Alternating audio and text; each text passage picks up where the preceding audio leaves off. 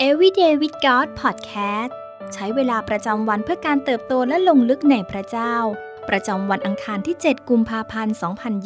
2023 ซีรีส์ฤทธิ์อำนาจเหนือธรรมชาติในชีวิตประจำวัน วันที่สองพระเจ้าผู้ทรงตรัสอย่างมิตรสหาย เราจะทำอย่างไรเมื่อเรารู้สึกว่าพระเจ้ามิได้ทรงตรัสกับเรา เราจำเป็นต้องระลึกเสมอว่าในช่วงเวลาหรือฤดูกาลที่แสนเจ็บปวดเหล่านั้น ความสัมพันธ์ของเรากับพระเจ้าไม่ใช่สิ่งเดียวกับความสัมพันธ์ที่เรามีต่อผู้อื่น แน่นอนว่าเหตุผลหนึ่งคือเรื่องของการมองเห็นหรือมองไม่เห็นด้วยตา แม้เพื่อนๆของเราจะไม่ได้อาศัยอยู่ใกล้กัน แต่ก็ยังพูดคุยกันหรือพบเจอได้ผ่านทางโทรศัพท์ หรือโซเชียลมีเดียเรายังสนทนากับพวกเขาได้ในทันทีที่ต้องการ หลายครั้งที่ความสัมพันธ์ของเรากับพระเจ้านั้นไม่ได้เกิดขึ้นตามใจ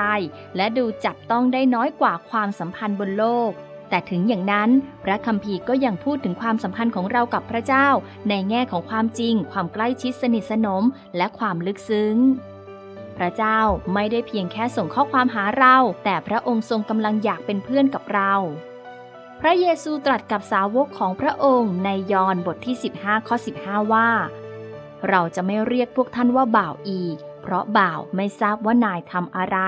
แต่เราเรียกท่านว่ามิตรสหาย เพราะว่าทุกสิ่งที่เราได้ยินจากพระบิดา เราสำแดงแก่พวกท่านแล้ว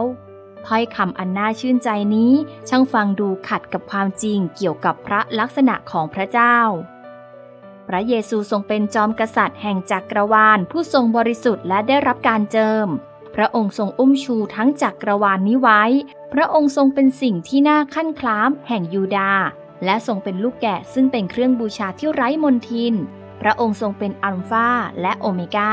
ทรงเป็นปฐมและเป็นเบื้องปลาย พระองค์ทรงเป็นพระเจ้าเหนือพระทั้งปวง ทรงเป็นพระองค์ผู้ที่ทรงเป็น ซึ่งมาบังเกิดในเลือดเนื้อ ทรงเป็นพระภาคหนึ่งของพระเจ้าผู้ทรงยิ่งใหญ่ แต่กระนั้น พระองค์ก็ยังทรงเรียกคนอัธพาลและคนไร้การศึกษาเหล่านี้ว่า สหาย แม้พวกสาวกไม่คู่ควรที่จะถอดฉลองพระบาทของพระองค์ แต่พระเยซูก็ยังทรงโอบกอดพวกเขา อบพยพบทที่ 33 ข้อ 11 บอกเราว่า พระเจ้าเคยตรัสกับโมเสสสองต่อสองเหมือนมิตรสหายสนทนากัน จะเป็นอย่างไรหากเราได้พูดคุยกับพระเจ้าหน้าต่อหน้า เราคงไม่มีวันรู้ว่าประสบการณ์ของโมเสสในเวลานั้นเป็นเช่นไร อาจเหมือนกับเหล่าสาวกที่ได้ใช้เวลากับพระเยซูหลังจากที่พระองค์ฟื้นคืนพระชน พวกเขาได้มองเห็นด้วยตา ได้ยินด้วยหู และสัมผัสพระองค์ได้ด้วยมือ พระคัมภีร์ได้แสดงให้เราเห็นว่า การสำแดงพระองค์เองของพระเจ้าผู้ทรงยิ่งใหญ่สูงสุดนั้น จะเปี่ยมด้วยพระสิริยิ่งใหญ่ หากแต่ใกล้ชิดสนิทสนมดั่งเพื่อนพี่น้อง แน่ทีเดียวว่า บางครั้งพระเจ้าทรงปล้ำสู้กับเราเหมือนอย่างยาโคบ หรืออาจทรงเป็นเพลิงที่เผาพลานดังที่ปรากฏแก่เอลียา แต่จะมีบางครั้งที่พระองค์ทรงตรัสกับเราในชีวิตประจำวันเหมือนอย่างโมเสสภาพของอบพยพ 33 อาจเป็นภาพของโมเสสนั่งดื่มกาแฟกับพระเจ้า และพูดคุยกันอย่างสนิทสนม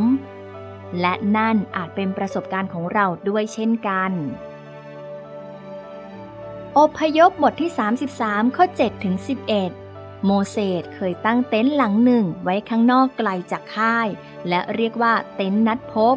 ต่อมาทุกคนที่ปรากฏน่าจะเข้าเฝ้าพระยาเว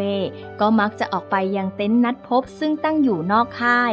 และเมื่อไหร่ที่โมเสสออกไปยังเต็นท์นั้น ประชาชนทุกคนก็จะลุกขึ้นยืนอยู่ที่ประตูเต็นท์ของตนมองดูโมเสสจนท่านเข้าไปในเต็นท์เมื่อโมเสสเข้าไปในเต็นท์แล้ว เสาเมฆก็ลอยลงมาตั้งอยู่ที่ประตูเต็นท์แล้วพระองค์ก็ตรัสกับโมเสสเมื่อไหร่ที่ประชาชนทั้งหมดเห็นเสาเมฆนั้นตั้งอยู่ที่ประตูเต็นท์พวกเขาก็จะลุกขึ้นและนมัสการอยู่ที่ประตูเต็นท์ของตน พระยาเวเคยตรัสกับโมเสสสองต่อสองเหมือนมิตรสหายสนทนากัน แล้วโมเสสก็กลับไปยังค่าย แต่ผู้รับใช้หนุ่มของท่านคือโยชูวาบุตรนูน ไม่ได้ออกไปจากเต็นท์สิ่งที่ต้องใคร่ครวญในวันนี้ เราอยากมีประสบการณ์ที่ได้พูดคุยกับพระเจ้าหน้าต่อหน้าอย่างสนิทสนมเหมือนโมเสสหรือไม่